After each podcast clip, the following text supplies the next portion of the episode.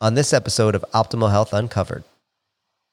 And then there's caffeine. You got to figure out if you're a caffeine metabolizer fast or not. And typically, based on the studies, just the feel. If you feel really jittery after a cup of coffee, you probably are somebody that shouldn't have as much coffee. If you feel like you have longer, kind of calmer affect with it, then you're probably fine.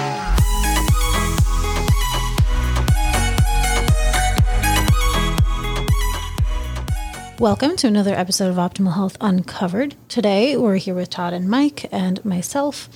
And we're going to be diving into the health benefits of coffee. There are a lot of studies going around over the past decade, honestly, that say coffee is good, and then they say coffee is bad. And it's kind of like saying uh, if you drink a glass of wine every day, you know you'll have numerous health benefits, but also alcohol is bad for you. So we're just going to dive into what exactly are the benefits of coffee and what exactly are the detrimental effects. So let's start off with saying what exactly is coffee. So coffee it comes from coffee cherries, which are grown on coffee trees. It's basically their version of fruit. The genus of the tree is Coffea, very uh, very closely tied. Very creative name there. Exactly. So there are 25 to 100 species of coffee plants, but there are two major ones that are used for commercial coffee, which you've probably heard of Arabica and Robusta. Uh, they contain some micronutrients, but not too many. They have vitamin B and magnesium, but again, the quantities are so minimal, it's, we can just ignore those. They are, however, a, lar- a pretty big source of antioxidants, which we will be talking about later on. Yeah, let's dig into coffee a little Okay. bit. You drink coffee? I do. I'm here with the coffee myself from Zoombox. Caffeinated, decaffeinated Caffeinated.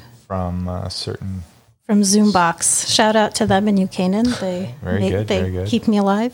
Make a nice cup of coffee And there. Mike, you do So a little drip of your own or over pour? Or Yeah, I generally drink two. Like my wife says, it's not two cups a day because I put more than eight ounces of water in there. But two, coffee two times a day. The first I do a pour over. So I guess going into health benefits of coffee, the reason there's like coffee can be like loaded with sugar and it can be loaded with you know saturated fats with creams and things of that nature. It could also be housed in plastic, and then you could be pouring hot water through plastic, like in a K cup or something along those lines. So I think you know it's, you gotta kind of compare apples to apples when you're talking about health benefits. So the reason I do a pour over is I tried to find uh, numerous coffee machines that did not have plastic, where it was either housed the water was housed in plastic, or hot water was going through plastic, just based on the fact that could um, obviously leach some carcinogen type things through. And you could refute that, and there's people that do refute that. But for the most part, I try to limit the amount of plastics just in my life in general for those reasons. So I only basically found French press, which we'll talk about uh, in a second, what may be negative about the French press, and then kind of a pour over. There are some really expensive ones that are out there that don't have plastic there, but it's actually really, really hard to find. I searched for a while. So that's why I do a pour over. Plus, I feel like it tastes better. Plus, I feel like a barista in the morning, which is probably going to be my second career. So I actually like it a lot. So just hot hot water, um, bring it close to a boil, and then I kind of pour it over, kind of slowly drip it, and goes from there. It's delicious. It's funny. I bought uh, one of the Illy coffee espresso makers. It wasn't cheap, but you know, you assume you know you're getting a better quality. But even to your point, they're uh, the capsules. They're pushing everything through capsules right now, just because it's easier for Cheaper. at home use and Yeah. cheaper. For. So there's the, the obviously the health benefits, and then there's the environmental benefits. So from an environment, the guy who created Keurig actually uh, came out publicly and said he wished he never did, from the standpoint wow. of those pods having such a negative environmental impact. They just kind of sit in a landfill for the most part. There are now pods that are a lot better. Um, there are ones that have paper filters in there, so it's a little bit better then, but still, you know, decreasing single-use plastic is something that I always try to uh, advocate for. But the that's just the pods, but also the water in which the the, the I'm sorry, the plastic in which the water is contained. It's really hard to kind of filter and clean that out. So if you look at a Keurig, there's a study that looked at just bacteria in some of those mm-hmm. Keurigs. This is an anti-Keurig campaign. I kind of feel bad saying this, but it's really hard to thoroughly clean that out because essentially, even if you take that canister out, you pour it out, there's still water in the machine that never really gets fully flushed out. So there's a way to kind of flush it out through vinegar. So I was doing that for a couple of years. Then you had vinegar tasting coffee for a while. So it kind of just got me away from the the plastic thing at all. But coffee in its entirety is healthy and there's some studies that show that it has health benefits. So natalia you mentioned that there's not a lot of nutrients there and that's true but there are a lot of polyphenols um, which have antioxidant properties. So you know decreasing the risk of some cardiovascular disease decreasing the risk of uh, cancer specifically prostate cancer is one that we had found. So there could be a lot of positive health benefits but same thing like alcohol glass of red wine to your point, is beneficial, but you know, a bottle a night is not beneficial. So there's the coffee part of it. There's all the fillers and additives. There's the method in which you make it, and then there's also how much you're having, because then the caffeine is the second part of the conversation, and that can adversely affect sleep and do some negative. So let's dig into that a little bit. What would be the you know maximum amount someone should take in coffee a day? I think it depends on the person. So there's there's one study that uh, this New York Times article referenced. I think it was uh, four to five eight ounce cups of coffee per day actually had positive health benefits by decreasing, you know, the risk of type 2 diabetes, pancreatic cancer, some anxiety disorders, decreasing suicide rate. So there was a lot of positive health benefits. For me, four to five would send me like off the rails and everyone would hate me because I'd be Based really on the- jittery based on the caffeine. based on the caffeine. So You could do some of these decaf. studies and the positive health effects. There's question of whether it's caffeine or whether it's Right. just the, the coffee. Yeah, you could do. You can get the health benefits of coffee, uh, and kind of follow the study to a T, and have all those positive health benefits by not having caffeine or just having decaf. Even decaf has a little bit of caffeine, so less caffeine. But there's also you know how you how your body metabolizes caffeine. So there's certain individuals that metabolize caffeine a lot more quickly and don't have some of those jitters. They can get to sleep really easy. They can have a cup of coffee at seven at night, go to bed at nine, and be fine. Uh, and there's two genes that uh, are, have been linked to that. Um, I'm blanking on That's what they great are. because I was just going to up. Yeah. ask you because is it trial and error or is it do we know what those genes are? Yeah, right no, now? there's genetic, uh, the genetic polymorphisms that look at them in these specific two genes. I'll pull them up here in a second. Actually, I also know that on people with ADHD don't process caffeine pretty well because it enhances their already. stimulated brain. Yeah. Exactly, yeah. So is that related to genes or is that just sort of your chemical makeup of the brain?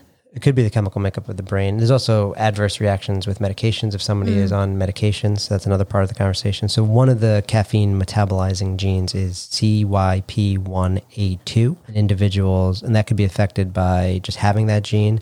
Also, gender, race, um, certain environmental exposures can kind of enhance how much that gene is expressed. So individuals um, that have certain polymorphisms or just genetic SNPs of that gene can either metabolize um, caffeine a lot more quickly or a lot more slowly. So, and, and typically, the interesting thing about when reading some of the studies, they kind of self-select the people that say caffeine has no problem and I can drink three cups a day and I go to bed, put my head on the pillow at night and I'm in bed. When you actually study those individuals, they have this polymorphism that allows them to process that a lot quick, more quickly. I know that you can also build up your tolerance to coffee. I remember in one of my bio classes, I, I don't remember what exactly it was, but it, I remember this little graph, and they kept saying the more coffee cups you drink, the less of these specific little X's were used you have, and that sort of replaces your natural um, ability to sleep. So the more cups of coffee you have, the more it, you know you can ignore the fact that you have only slept seven hours, and then you get another cup, and now you can only sleep six hours.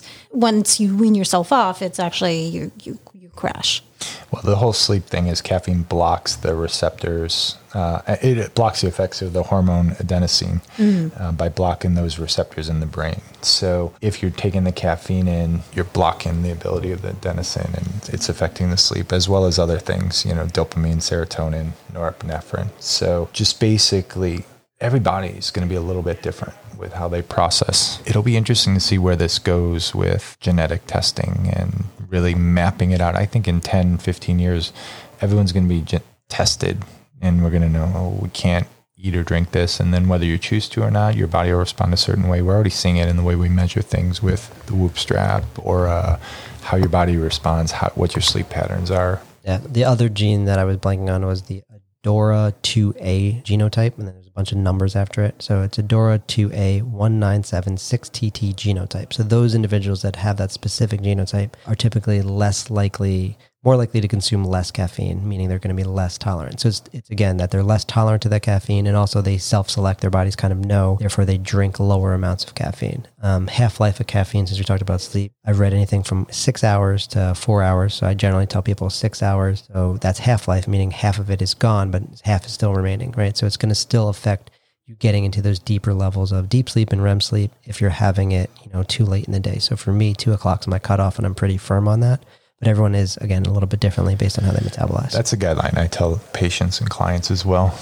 Two o'clock in the afternoon, give yourself plenty of time. And, you know, there are some people, I've read some things that'll linger on 15, 16 hours. So I've also heard o'clock that is- like if you get a coffee and then within 30 minutes take a nap, it actually boosts your uh, REM cycles. Is that is there any truth to that?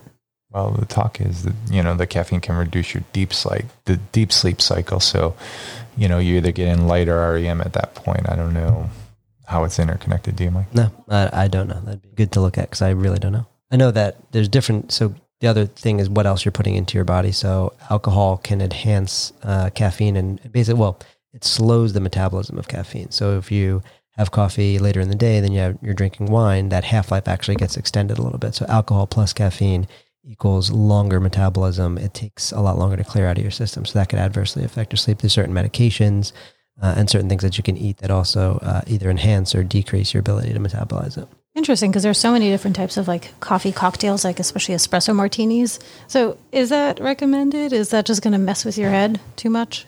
Yeah, my, uh, my wife likes them here and there, um, and she sleeps terribly after them. Now that she tracks her sleep, she's like that kind of never again. Um, once a year kind of rears its head because a friend kind of orders it because she used to like them, and now it's it's definitely adversely affects her sleep because you're getting kind of the worst of the worst. Also, a lot of those uh, are espresso martinis, so how espresso is made, and we kind of pointed to this in the New York Times article. Like it doesn't go through a paper filter, so that there's also some adverse effects of diterpenes, I believe it is. So just basically a chemical component that doesn't get cleared out.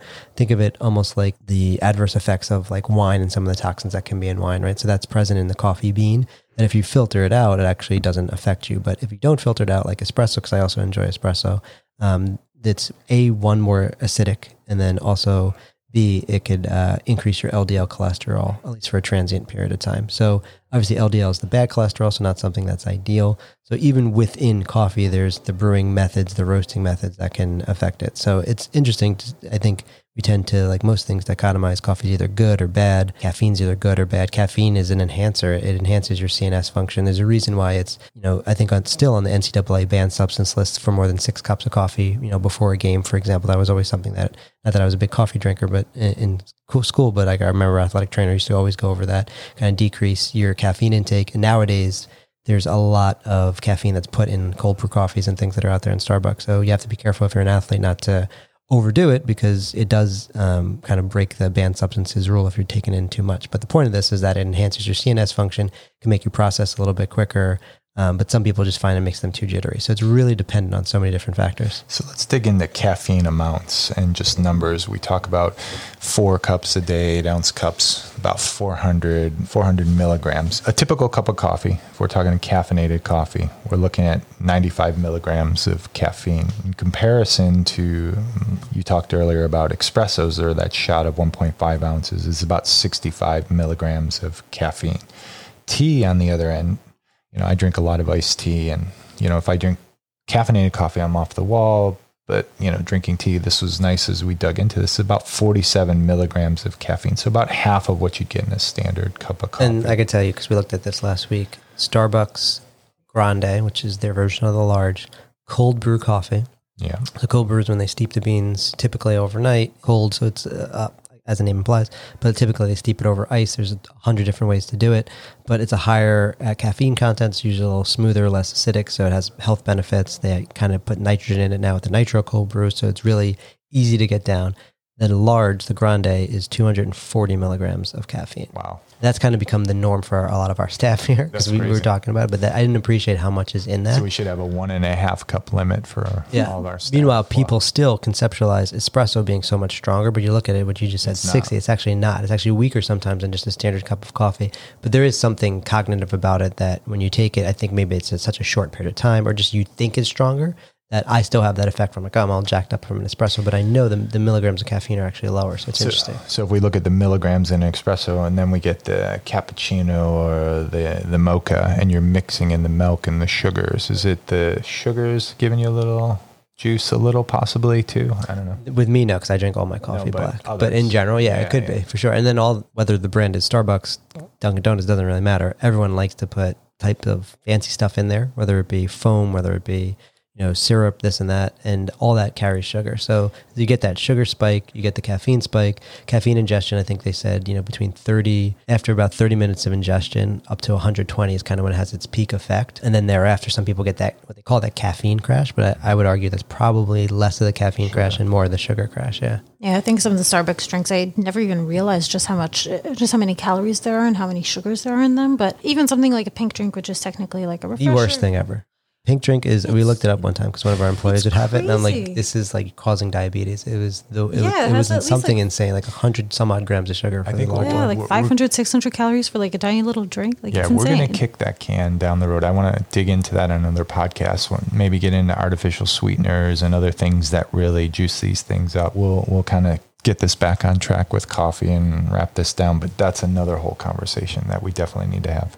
Smoking, interestingly, you know, if anyone know those, I can think of like people that I've worked with in the past, or you know, uncles, et cetera, that they would smoke a cigarette and they would have coffee, like, and that would literally be all day.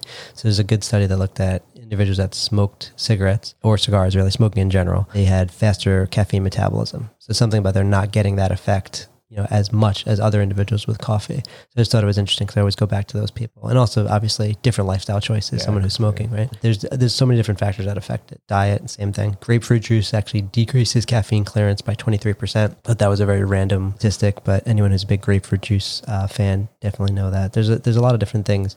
So I, again, to bring it home, you know, co- coffee in and of itself can be very positive for health. Um, you could also go down a negative path by having a lot of fillers and crap in it, right? And then there's caffeine. You got to figure out if you're a caffeine metabolizer fast or not. And typically, based on the studies, just the feel. If you feel really jittery after a cup of coffee, you probably are somebody that shouldn't have as much coffee. If you feel like you can have a longer, kind of calmer affect with it, then you're probably fine. I still tend to tell people from a sleep standpoint, avoid it definitely after 2 p.m. to based on when you go to sleep. It's just kind of a safe number. My preference is actually be one or t- 12 or one.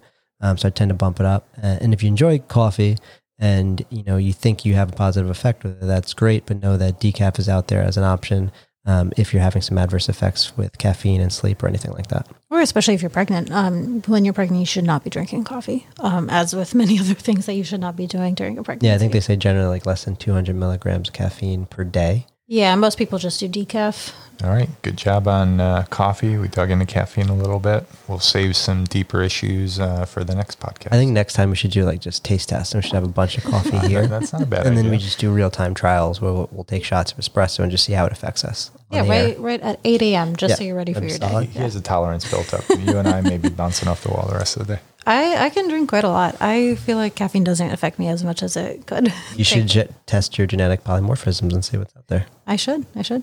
All right, very well. right.